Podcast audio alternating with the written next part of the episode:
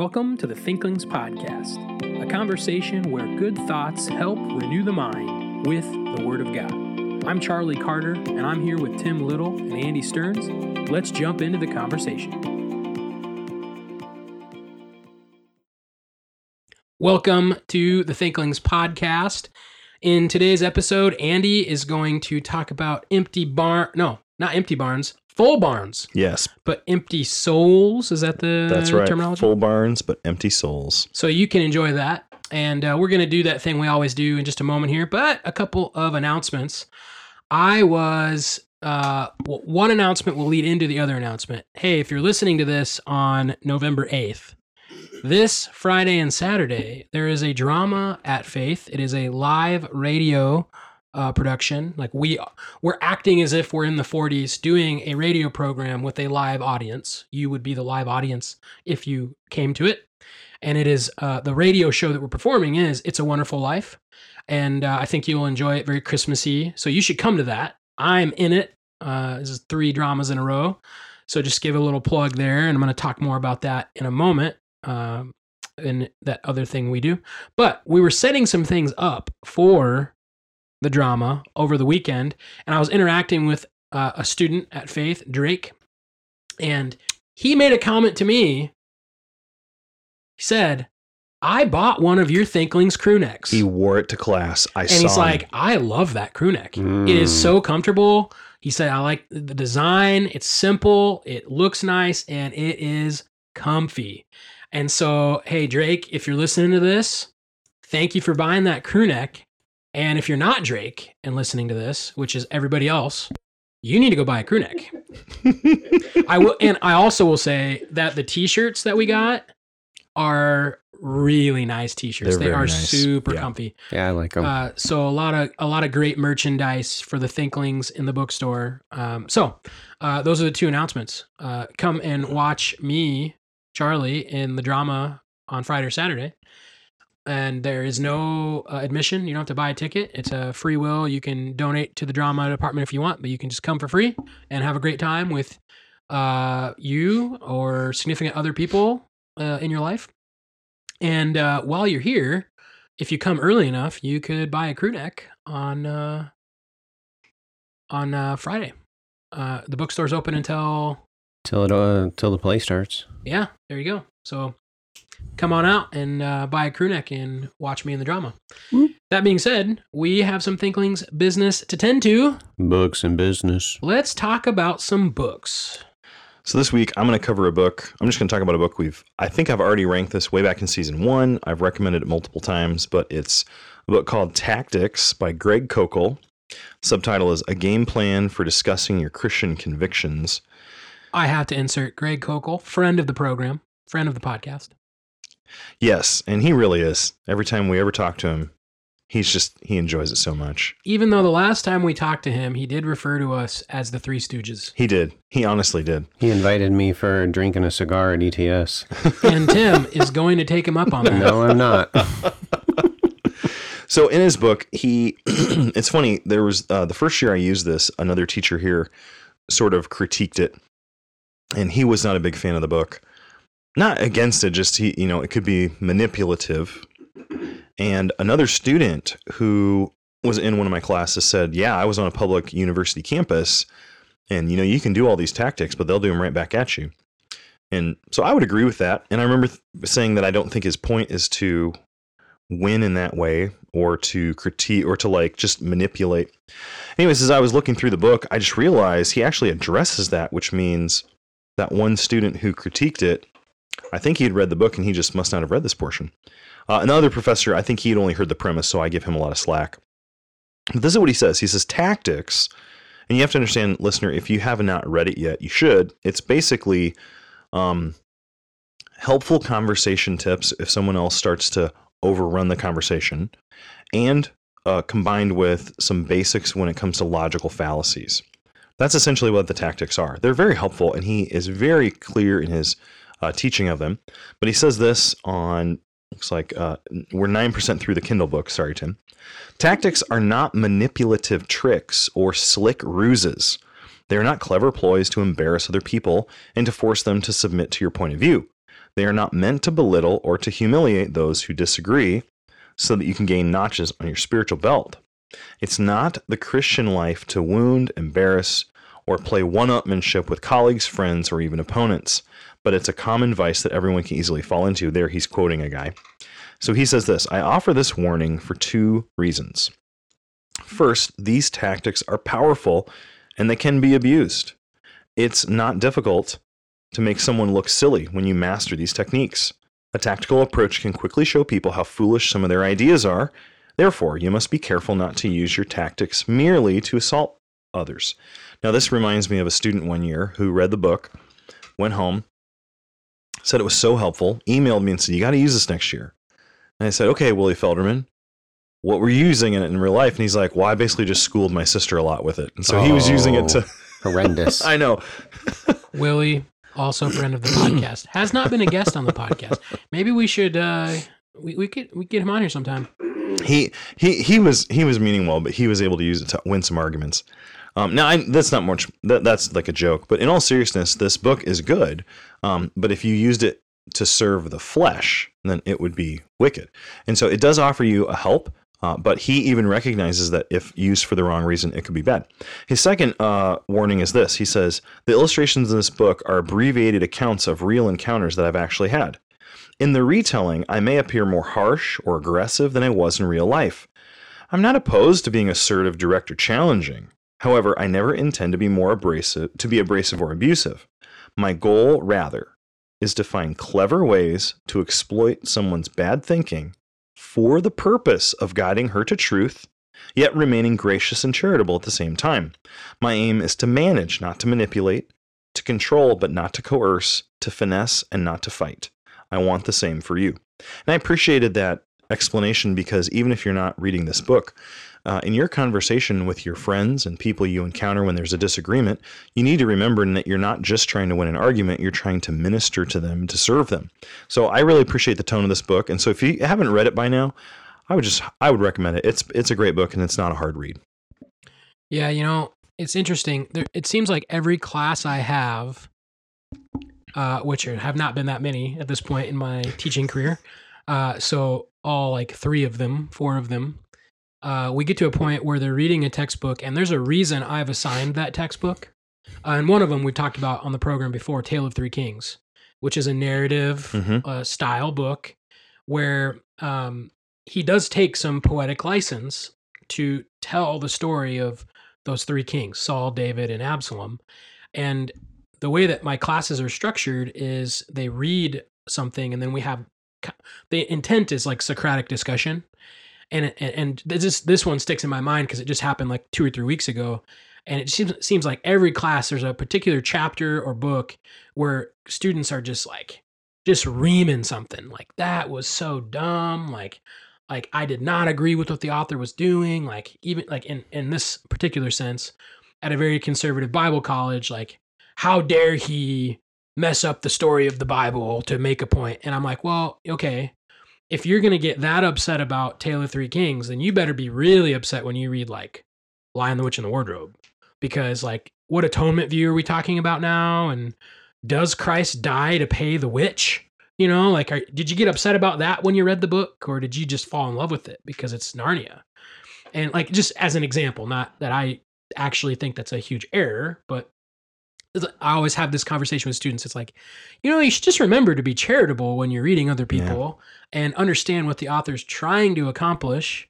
And, and you're, you're not above an author critiquing him, you're having a conversation with him. And it, it seems like that's a common occurrence where you can read something and you kind of posture yourself above it rather than actually reading it for the goal of education. So, Yeah, it's hard. I think it's a hard balance when you're first starting out because you're learning to be critical and you're learning to critique. Um, and then you're also seeing things that maybe you didn't notice before. Especially with this book, it lets you see things. You learn to observe, see things. Yeah, do you find that to be an issue uh, more prominent in sophomores? possibly. Maybe because they're very wise morons, which Charlie- is what Charlie sophomores means. Anyway, so uh, what I've been working on recently, uh, I'm as I already mentioned, I'm in the drama, and so I really don't have a lot of time to free read. I'm working on trying to think through characters and try to remember lines in an effective way. And uh, so just make a couple of quick comments about It's a Wonderful Life. And I might have more comments as the weeks go and as we actually do the drama this week. This falls very in a very similar category to last year with A Christmas Carol, where we it, it- it fits with what we were just saying. You can recognize error.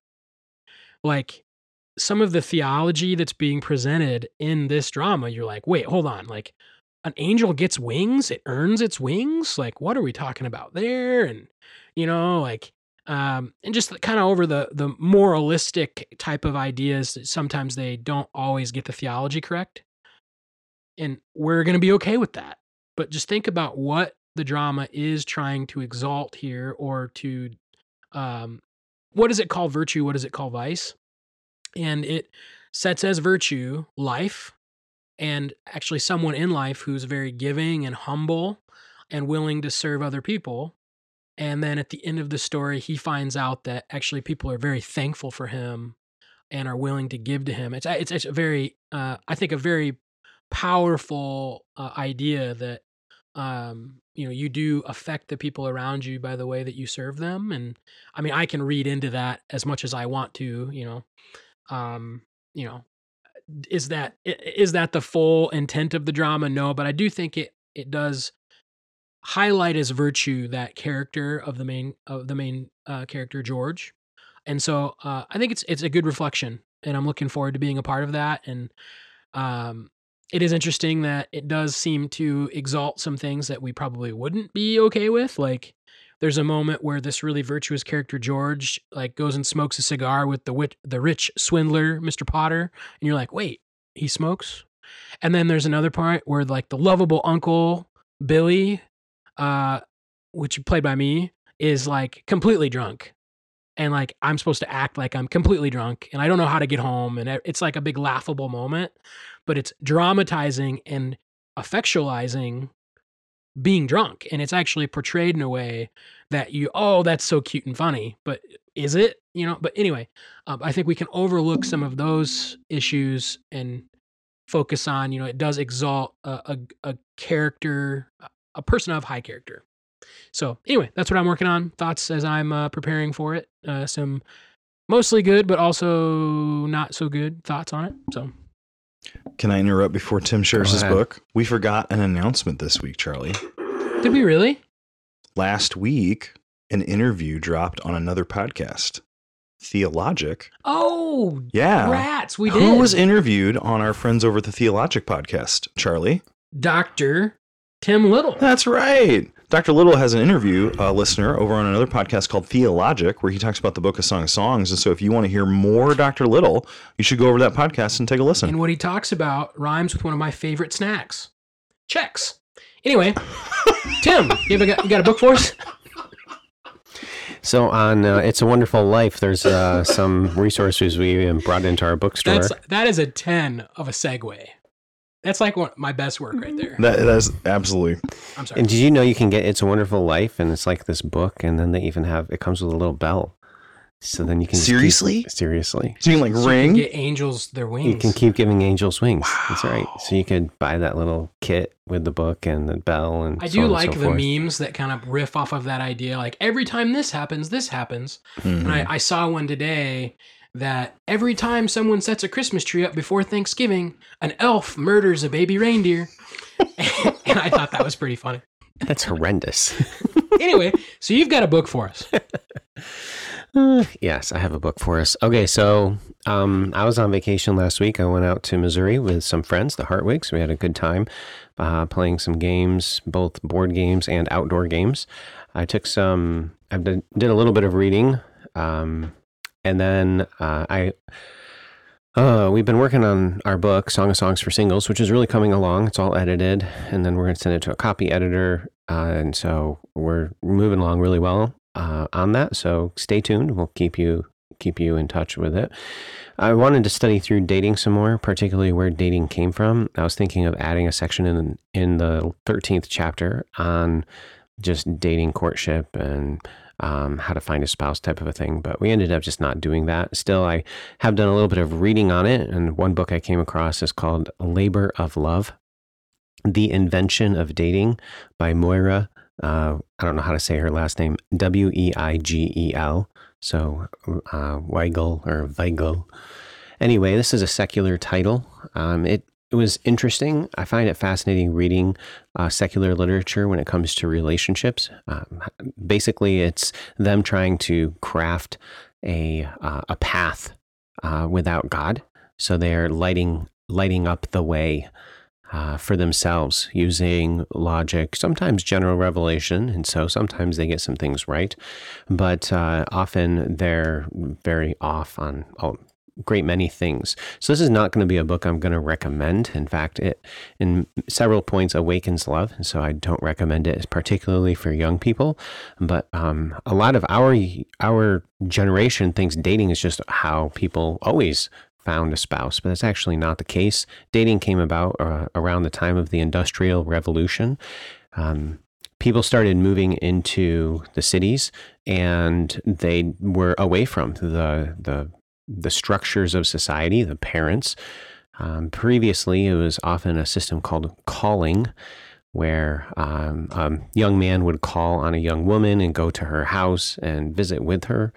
And, and the parents and the daughter and the son would, um, you know, the kids would agree to it and then they would get married. So, anyway, the parents were gone. So, dating became a thing. Uh, I'm going to just kind of uh, read this paragraph uh, that she states on verse seven, on page seven. The story of dating began when women left their homes and the homes of others, where they had toiled as slaves and maids, and moved to cities where they took jobs that let them mix with men. Previously, there had been no way for young people to meet unsupervised, and anyone you did run into in your village was likely to be someone you already knew. So dating came about during this industrial revolution. She kind of talks about that. Uh, this this idea of dating uh, and and she, how she's like they toiled as slaves and maids, which is kind of funny to me that she kind of cast the home life in that from that kind of a perspective, because as she develops the stories, uh, the these women that became shopkeepers and a shop girl, a shop girl was one of the terms she used a lot, and a laundry girl. Basically, the that life was very hard it was very difficult on them. And so it's like they went from one type of slavery, as she defines it, to a different kind of slavery, uh, the slavery in the big city, where they often didn't have enough money. In fact, a lot of times the young lady would go out with a young man because he had money and she could then not have to buy dinner. so um, it was actually a pretty, pretty difficult scenario that they moved into. Um, I'm going to read another paragraph here. If marriage is the long term contract that many daters still hope to land, so she does this. She kind of interacts a little bit with the old and then she jumps into the new. And it's a fascinating read. I thought it was an enjoyable read. Uh, but if marriage is a long term contract that many daters still hope to land, dating itself often feels like the worst, most precarious form of contemporary labor, an unpaid internship. You cannot be sure where things are heading but you try to gain experience. If you look sharp, you may get a free lunch. it's like a really wow. down picture of it. But wow. I thought it was funny. Um, so anyway, this is again a secular book, and so there is like some bad languages language in it. I'm gonna clean this section up, but one of the reasons I also read this book is just to kind of substantiate the perception that people have of uh, or the perceptions that our Christian singles even have that they are, I think, fighting. They're trying to deny it. Um, but truly, men are attracted to beautiful women, and um, women are attracted to rich men. And uh, this book, as secular literature, basically is just like, that's exactly right. That's the way that it is. Uh, here she interviews or narrates some kind of a conversation between uh, a Yolanda I don't know who she is, but I'm just going to read this. Let's get it straight, Yolanda said. Men love beautiful women, and beautiful women love rich men. And uh, and so then she goes and she uses some kind of perverse language, and she elaborates upon that further. And she connected that to even the ancient shop girls. And I don't know how much of that's actually really true, but how a shop girl would like to work in a shop because then she would be exposed to rich men whom she might be able to then create an interest and then potentially marry. So she kind of connected the whole thing. Um, it was kind of, uh, I thought, fascinating. So she has several chapters in the book. You have the um, the first chapter is tricks, which is I thought was an interesting chapter title, but it's basically all of the junk that's going on in the world. And then the second is likes. How who do you date? You date pe- people who like the things that you like. Um, so likes, and there is a homosexual agenda through the book. Chapter three is outs, and so she's talking about basically um, homosexuals and them uh, outing and revealing who they really are. She had a chapter on school and how school changed the whole dating landscape, where previous previously there wasn't really co-ed schools; they were all gendered. So there there, there wasn't the mixing of the genders, so you didn't have dating. It wasn't ever an issue. So uh, there's a whole section. She has a whole chapter on schools. Uh, and then steadies, freedoms, niches. There, I'm not going to go through all this. I'm going to jump to the end now. In plans, I have this one chapter uh, at the end of chapter nine, she has this um, quote. I'm going to read it. How many career women have grown into exactly the woman they planned, only to find that the future they thought they wanted was not what they expected? This is truly what uh, many women are are re, are learning as they do grow older and then have these careers. I'm going to keep reading. This is a secularist writing this, remember. How could it not be disappointing after so much work? Like the housewife of Brett, Betty Friedan's Feminine Mystique, which, by the way, that's a very popular book from the 60s. Um, I'll just leave it there. So, like the housewife of Betty Friedan's Feminine Mystique, I imagine the career woman who returns to work two weeks after giving birth dismayed. The new feminine mystique has created a new problem with no name that feelings disarming that feels disarmingly familiar. Is this all? Is this what all of that was for? When they hand their child off to like some kind of a daycare company. Okay, so um, I thought that was just an interesting quote from a secularist, uh, the labor of love, as they seek to find light on the path that is their light. And I was kind of like, okay, what's the goal? What I mean, what's the real solution? And whenever you're reading through a book, particularly a secular book, what is their idea of of uh, the way things are supposed to be? And it really was very mm, not that great. But in chapter ten, she has this. It's called help. So I was like, okay, is this where she's going to actually present her eschatology? Which, by the way, I'm not talking about eschatology like end times, but what is it there that's their utopia? Yeah. And she talks about settling, and she talks about it rather affirmingly. Affirmingly, like you need to settle Right, exactly. And she even referenced some articles uh, that people said they need to settle.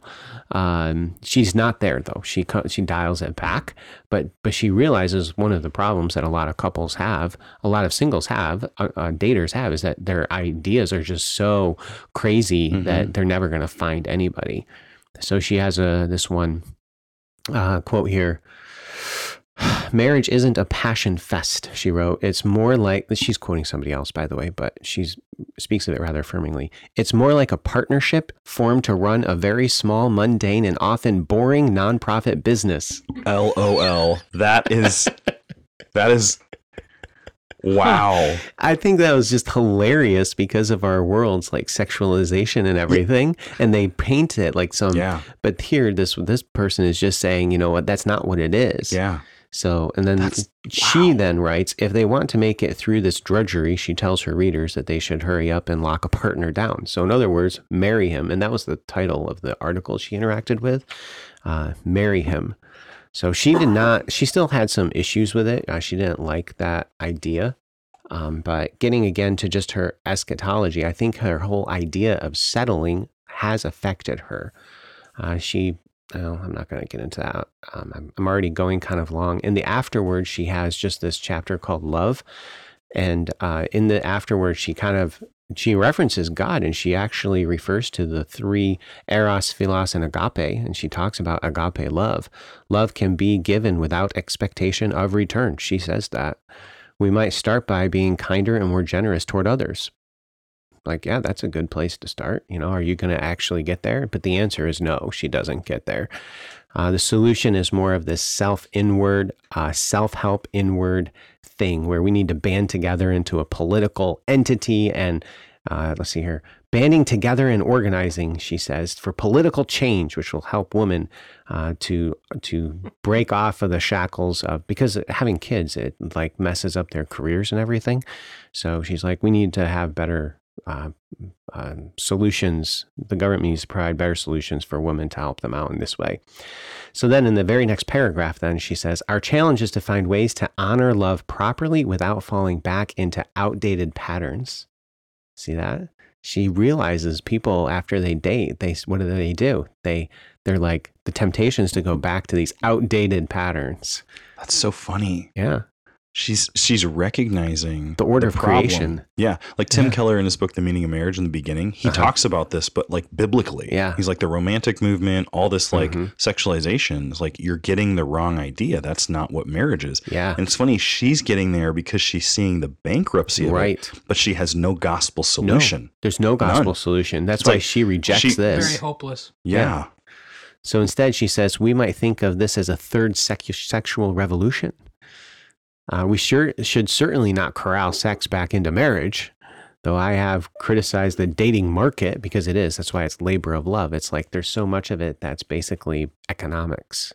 Economics drives so much of it. Hmm. I am not saying that everyone should just get out of it by settling down. So she brings out that idea as well. Rather, we must find ways to celebrate the myriad kinds of love that sex and romance lead to. Okay. And so then she just goes off in basically her secular worldview. Um, so that's uh, Labor of Love by Moira Vigo. Uh, it does say at the end in, in on the on the the dust jacket uh, that she is working on a PhD in comparative literature at Yale University, and after years of first person research on dating, okay, years of first person research on dating, she is off the market. it sounds like this. Anyways, Do you see how Yeah. even in the Yeah. it's like this uh, yeah, economic terminology? man, that's type of interesting. That's So intriguing. labor of love. I'm not putting it on the goodness scale. I'd probably still put it on the shack stack. There's a lot of very questionable stuff. Or there's just it's secular. I mean, it's secular, Hey. secular, secular, and she's talking about sex all the time. And so uh, this is not something that I recommend at all. Slap it on the shack stack. Shack stack. Wham. Okay, Andy, you want to give us like a 30 second preview of this episode? Yeah. So we've been talking about death and uh, those sorts of topics when I've been doing some episodes this uh, season. This one, we're going to go through the parable of the man who builds bigger barns. And what's interesting is he doesn't count on his death. And if he had taken Solomon's advice, it might have turned out differently for him. Let's have a conversation about death again. Uh, this time we're going to read a parable that Jesus uh, shares, and we're going to start in Luke 12. So if you have a Bible, go ahead and open up to Luke 12. If not, we'll just go ahead and start and you can listen. So I'm going to start reading in verse 13, and I'm going to go through the whole parable down to 21. And just a tip uh, when you're in a narrative passage, that would be any type of a story or a historical event in the Bible, you don't want to only look at like three verses. You want to look at the whole story because it's all one unit. Can you give me that passage one more time? Yeah, Luke chapter 12. We're going to start in verse 13. Awesome, thanks. All right. So, just if you're doing your Bible reading, if you're doing Bible study, if you're planning to teach a lesson, you know, if you're gonna, if you get an opportunity to preach for some reason, and you're in a narrative, just make sure you're looking at the whole passage because that's the intent here. So here, Jesus is going to tell a parable, but we want to make sure we grab the context and then we hear what his parable is. So, verse 13, Luke chapter 12. Someone in the crowd said to him, Teacher, tell my brother to divide the inheritance with me. But he said to him, Man, who made me a judge or an arbiter over you? Which is ironic because he's the judge of all men. Verse 15 And Jesus said to them, Take care to be on your guard against all covetousness, for one's life does not consist in the abundance of his possessions. And then he told them a parable, saying, The land of a rich man produced plentifully. And he thought of himself, he thought to himself, What shall I do? For I have nowhere to store all my crops. And he said, I will do this. I will tear down my barns and build larger ones, and there I will store my grain with my goods. And I will say to my soul, Soul, you have ample goods laid up for many years. Relax, eat, drink, be merry. But God said to him, Fool, This night your soul is required of you, and the things that you have prepared, whose will they be? So is the one who lays up treasure for himself and is not rich toward God. What I really enjoy about this parable is that it forces us again to grapple with the issue of death and eternity. And I think that there's some practical lessons we can take away from this. I just want to do a little bit of context in verse 13. When the person in the crowd says, Teacher, tell my brother to divide the inheritance with me, the, the person was probably coming to Jesus and he had a complaint against his brother. In that time, when the parents would die, they would leave inheritance to their children. If you were firstborn, generally you got a double portion. So let's say you've got three kids and you're one of three. The first kid would get two portions, and each of the other kids would get one portion each. So you divide the inheritance in four and give double to the first one. It'd be the same way for the rest if you have more kids than that. Well, here, probably it sounds like the maybe one of the brothers has all the inheritance and he's not yet dispersing it maybe he's arguing, maybe he's got some legalese, something going on. And so this man is going to Jesus saying, Jesus, tell him to give me what he owes me. It's interesting too because Jesus says to the man, Who made you a judge or an arbiter, or who made me a judge or an arbiter over you? Now, Jesus is the judge of all the earth. I think here, though, if I'm making a guess at it, I think Jesus is saying, Why are you coming to me? And the point is, the guy just wants the money. He just wants that. He doesn't actually want Jesus to be his judge and, and, and follow him. He just wants Jesus to sort this out for him, which you see in the next warning in verse 15. Jesus then says, either to him and maybe the crowd standing around too, take care or be careful, be cautious, and be on your guard against covetousness. Uh, it's it's interesting. He doesn't say don't be covetous that goes without saying. The warning is to be on your guard against it. So let's start there. Listener, I think that uh, covetousness is something that sneaks up on us. It's something that we can adopt and propagate and live in without being aware of it because it is kind of natural to look to get things that we need in life. But then the covetousness is when you're going too far in that area. All right, so here's here's what I want to point out.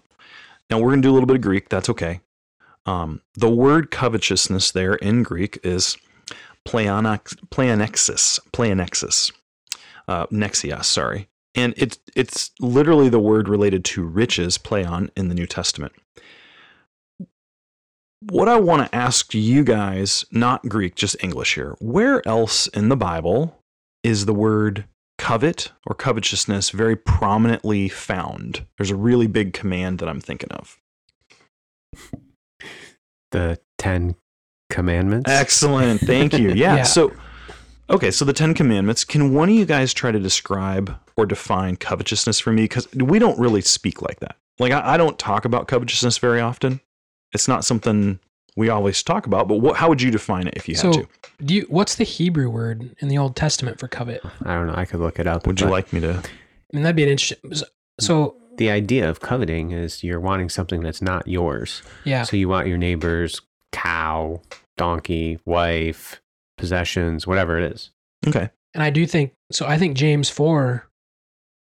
It's very it's Mhm. parallel to a normal desire, but it is a distinction. Mm-hmm. There is a desire, a lust that you don't get, and you murder. But then number two, you covet and Mhm. cannot obtain, you fight. And so, but I think the difference is, it's it's wanting something that not only do you not have it, but it's specifically you're wanting it from someone else who has it. Okay. So, keep going. The Hebrew word is chamad to desire. Do not desire. So, Just the word for desire. Yeah. so the Interesting. this word is used frequently for the Lord, and that the Lord does whatever He Desires. desires. Mm. And so, don't do not desire something that is your neighbor's. Okay. So, listener, this is just for fun, and but I, I still think it's interesting. When I grew up and I heard "do not covet," I was always confused by that word, and we don't use it in our day-to-day speech. Here, I'm looking the word up in Greek in the New Testament, and it's pleon- pleonexis, and that word means greediness, covetousness, or avarice. It's the idea of like greed. However, when you go to the Old Testament, it's written in Hebrew, so you don't look up the Greek word, but there was a generation of Hebrews whose children could only speak Greek. And they had to make a translation of the Old Testament into Greek. Do you know what Greek word covet in the Decalogue is translated with? I'm gonna take pleonexia for 500. You are wrong. I'm wrong. Oh, okay. Oh, I, I I thought you were teeing that up for me. No, it's not the same word. It's It's epithumia. epithumia. Which is just desire. Yeah, it's the word for lust Yeah. in the New Testament. Mhm. It fits with the Hebrew with the chamad to desire. Exactly. And so, what I want to point out is that for me, it was very helpful to look back at the Ten Commandments and when it says, Thou shalt not covet, it means don't lust. Okay, was this the surprise? That was the surprise. He told us before we started recording that there was going to be a surprise, and that was the surprise. It was surprising to me. I, I, I remember thinking, I don't know if they that just makes say lust? podcasts. To, we often show the, we often to use another Greek word, we often display the splanchna of of our podcast, the the innards, the guts of how it gets made, um, and that would be yeah. Well, I, th- I think what's helpful. Okay, so here's the practical takeaway from that. Um, I think someone like a Hebrew scholar, like maybe my friend right here, Tim, should find out if a better translation of the Ten Commandments is just "do not lust." Covet has the idea, like what Charlie was saying a minute ago, that you want something you shouldn't have, or you want something that you don't have, or you want something that someone else possesses. But would lust be a better translation because it's just the word desire in Hebrew? Anyways, let's not sort that out here. That's just for fun. Okay, listener, let's get back to the passage. So I think there's three elements of instruction that this passage gives to us. Um, the first element of instruction is this. So the word planexus, which is being used here for greed, Jesus says, be on your guard against greed, be on your guard against coveting, be on your guard against essentially it's discontentment. It's like what we talked about a year ago or like two seasons ago. What then does Jesus prescribe as the antidote for being susceptible to greed? Notice that he says this. He tells this story about a rich man who unwittingly dies when he's not expecting it. So I want to propose this to you, listener.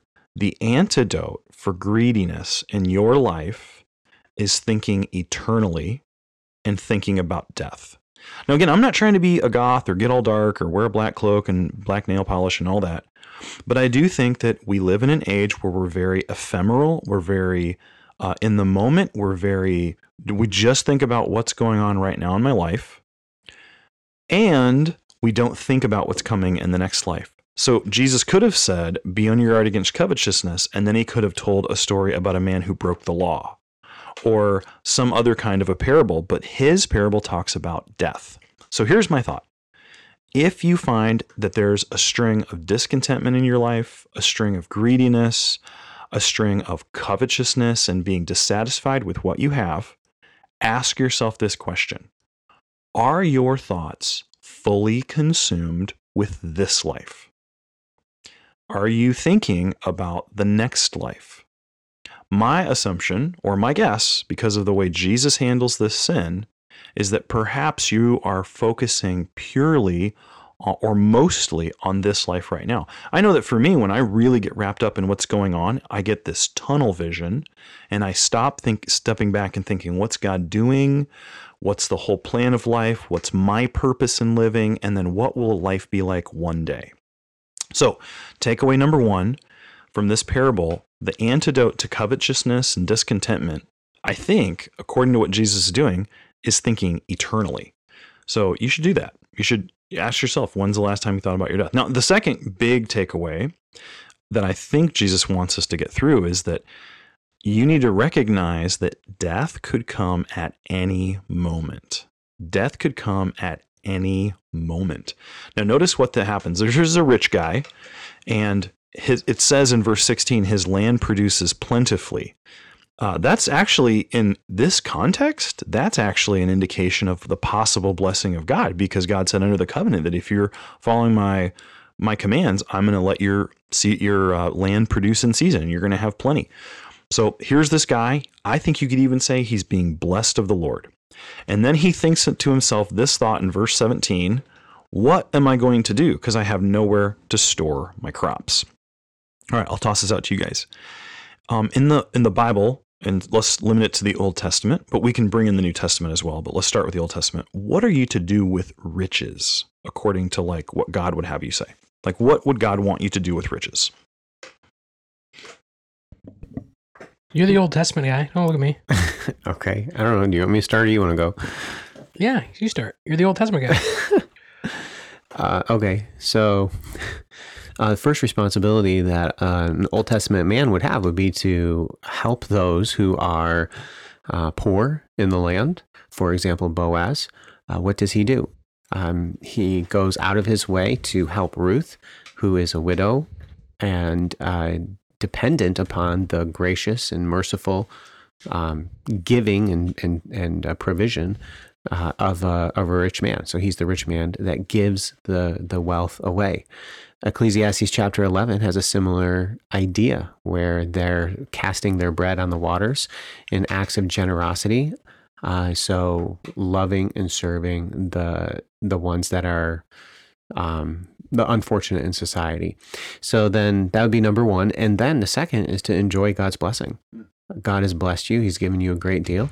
So consume it as uh, in gratitude for uh, in gratitude to a gracious God who's blessed you.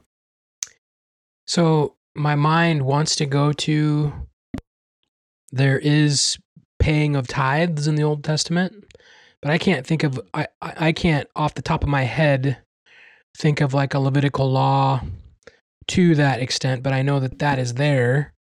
Uh, Melchizedek paying tithes and things like that. So, is there a responsibility in the league in the legal code of like you have to give a tithe, right? Yes, there's the first fruits that are supposed to go to God. So that would be the first component would be to tithe and then also to give offerings. You can go above and beyond the tithe. And then would be the what I prescribed with helping the orphan and the widow and then enjoying the blessing God's given.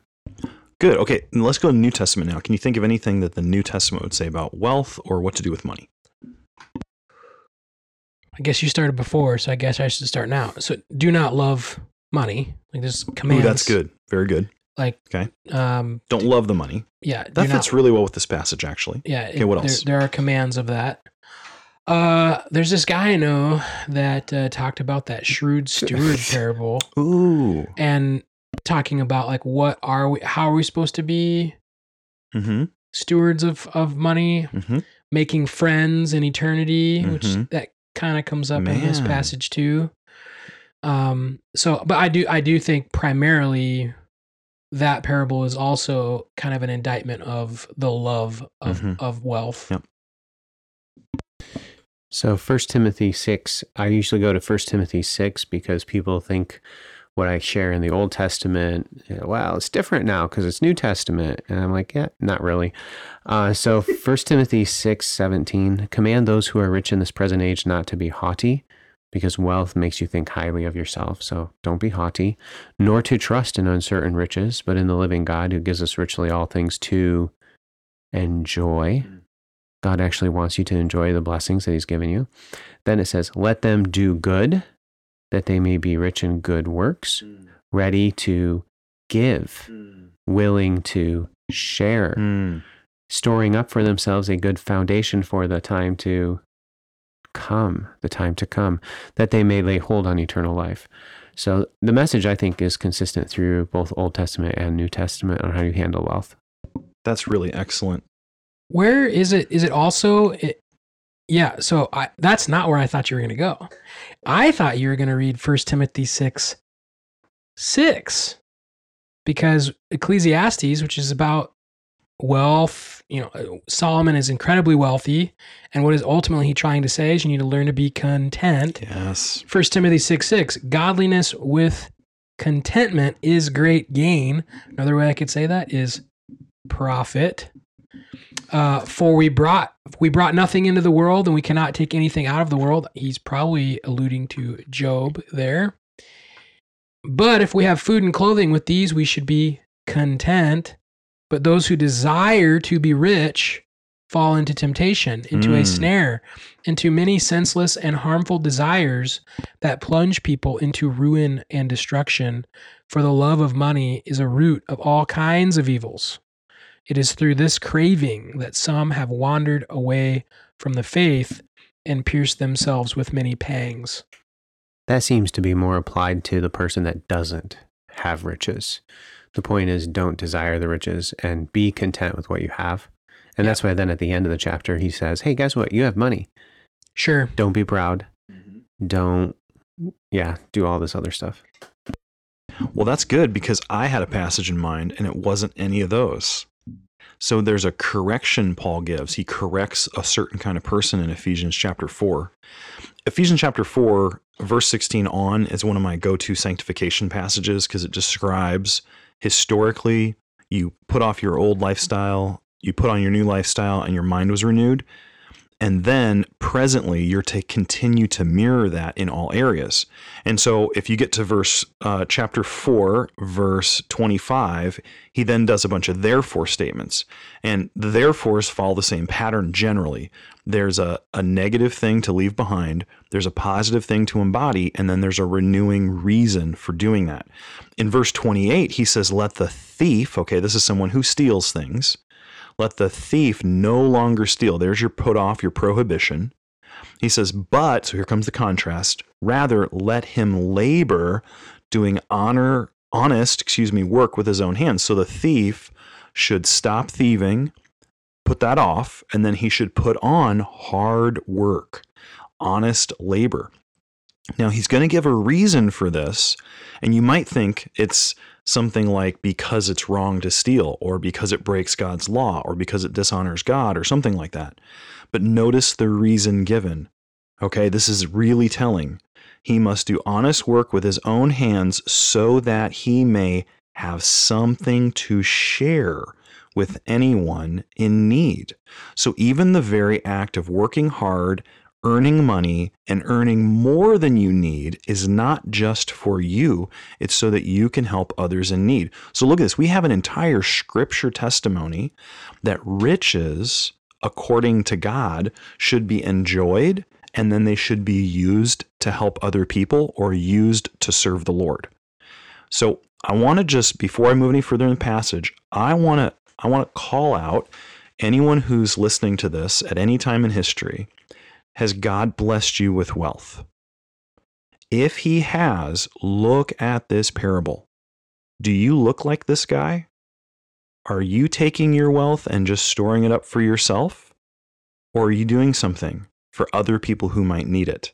There's a lot of options out there. There's people in probably your own local church who have needs that you could bless. You could do it anonymously through your pastor. You could give your pastor some money and say, hey, I think this couple or this family needs something. Help them out. Um, you could do this. I mean, we're a little biased here, but there's a lot of students who want to come to college but can't afford it, and or they come and then they don't come back because they don't have money.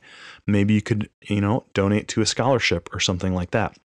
There's also ministries out there that churches are involved in. You could be taking your money and using it for something eternal.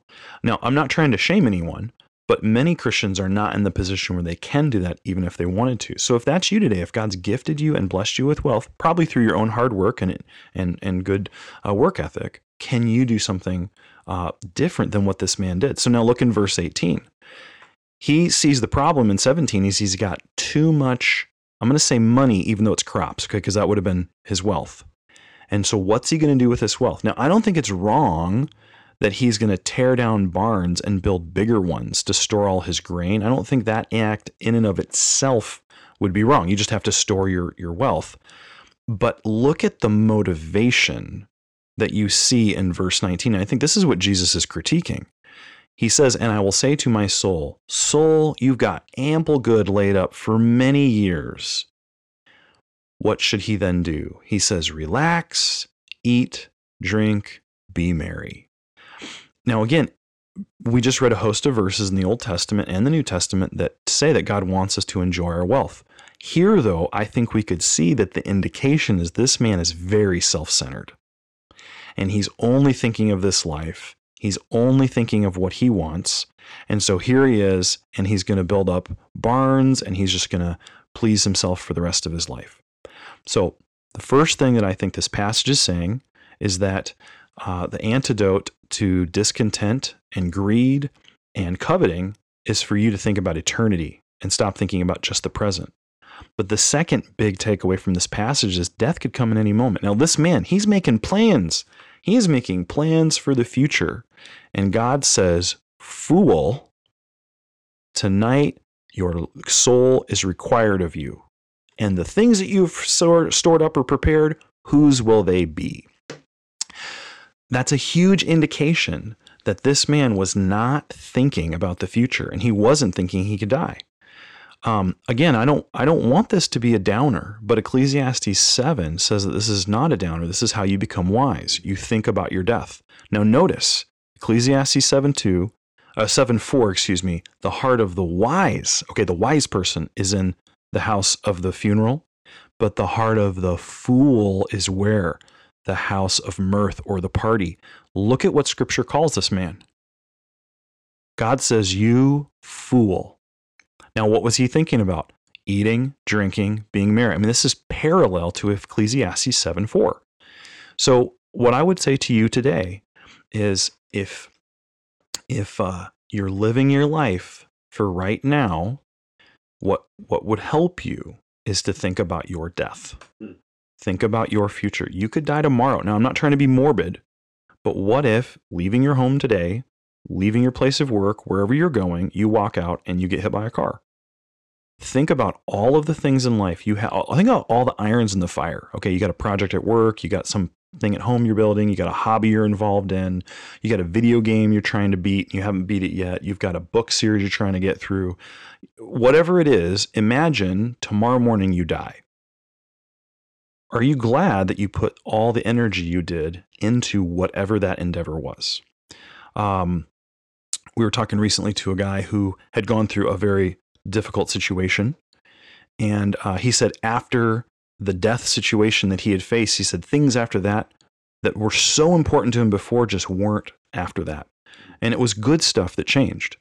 So if you have a value system that's very earthly, you might need to think about death and your own death a little more. That's actually biblically good. It's not a downer. It's not, it may be uncomfortable, but this is what scripture I think wants you to do. All right, third takeaway.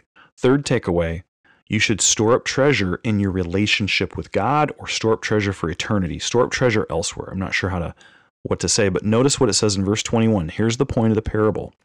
Jesus says this. He says, "So is it with the one who lays up treasure for himself." And I think that's key. That's the evidence of this man being selfish and is not rich toward God. What are you currently working for?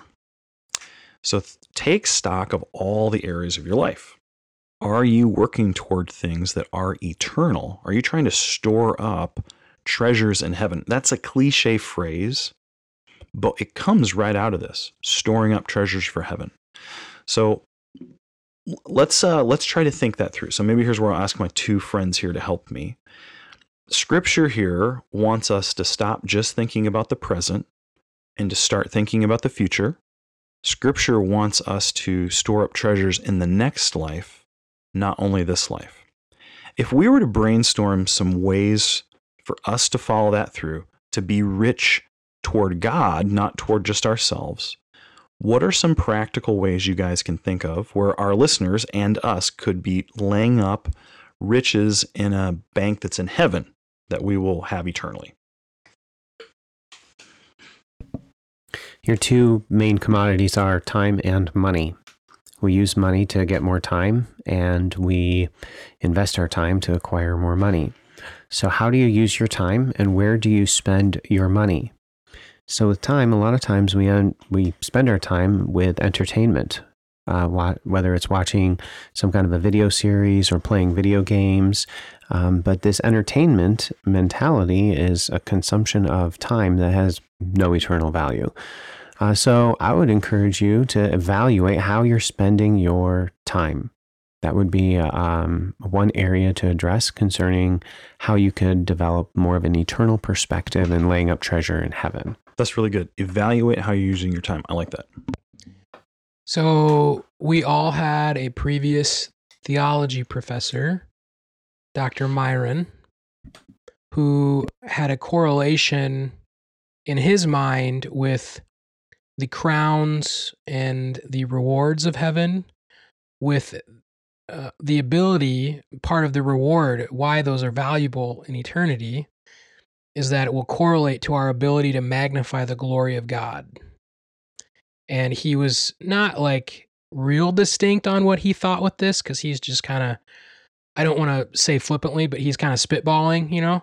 Like what he thinks some of these things will be like and we don't know you know? We do have some descriptions of crowns and you know that could just be like uh, is there a literal crown? Well the crowns they're probably referring to and some of those passages aren't like metal crowns they're probably like olive branches but anyway so like thinking on that realm like are you doing things that are going increasing capacity to glorify god and the correlation of doing those things well here, which will translate to future reward and glorifying God eternally. Uh, and kind of what you're saying, like think think about like the video game thing you mentioned. Who does that glorify? In You. what way does that magnify God? Or you get done with it and you're like, look at me. Or there's a lot of things in life that are that are like that. So what you know, I think you could ask that question like in what way does this glorify him? And I think there is a direct correlation. If it glorifies him here, it's probably going to help you glorify him more there. So that would be an eternally valuable thing. I really like the way you phrase that question. Not just does it glorify God, it's how does it glorify God? I think that's the key. That's really helpful. and and I, I I don't know if I'd call myself unique, but I think I you know I beat the drum a lot. I kick the horse that's already dead a lot. That sanctification is a part of your glorification. Your sanctification is you becoming more like Christ. If that's genuine, you are glorifying Christ here. So as you just faithfully walk through trials in your life, and you respond in repentance, what's happening? You're storing up eternal riches. Like the way that you just live your life in the normal ebbs and flows, you know, and not living a fleshly life when bad things happen is eternally valuable because it's a part of your glorification, which is a part of his glorification. Yeah, this is really good. So, uh, Tim is saying one way that we can find out if we're storing up treasure for another life is asking how are we using our time. Charlie, you're saying how are we glorifying God? How, or how does what we're doing glorify God? I like this. Um, I might add one more, just so we have three. Um, what is it that you're uh, aiming at in your life? What are you trying to accomplish? So I'm, I'm thinking of Colossians 3 seek the things that are above. If someone were to take a panoramic picture of your life, what would they say? Not you. Okay, what would they say you're pursuing in your life? They would look at how you're spending your money. They would look at how you're spending your time. They would look at what you've been doing for five years, what you've been doing for 10 years. So what is it you're pursuing? Are you aiming at let's let's just I know that for a lot of our listeners are much younger and so they may not be at the age where they're thinking about this, but are you aiming at retirement? And is retirement like this man in the passage? You just you're going to get there and it's going to be great. You're not going to have to work. I know some retired people who they retire and then they go volunteer their time at ministries. That's awesome. Praise the Lord for that. It's not bad to enjoy retirement if God has blessed you and your business endeavors and you've got cash and you're retiring and things are, are are comfortable that's not bad. But then what are you aiming to do now? Um, i would say what are you trying to accomplish in your life overall? All right do you guys have any other final thoughts before we wrap this up?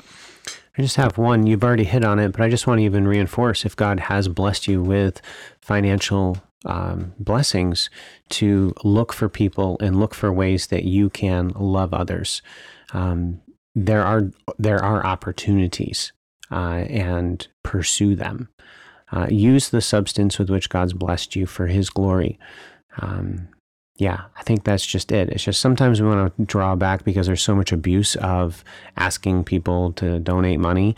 Um, health and wealth gospel. You're not getting saved or anything from this. This is this is you loving God and using the blessing He's given you um, as a, as an act of gratitude. Do that. Uh, nothing really comes to mind, but you know, I think Tim's answer is pretty good. So, listener, today, I think as you walk away from this, just do an internal inventory. Are you covetous? Are you greedy? Is there a dissatisfaction with what you have? We've talked about contentment a lot on the podcast.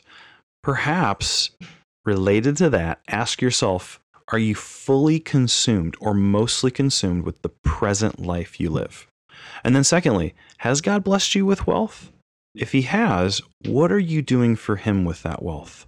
Are you hoarding it? Are you guarding it jealously? Are you scared to death of, of uh, not having it? Or are you viewing it as a tool that you can use to glorify Him?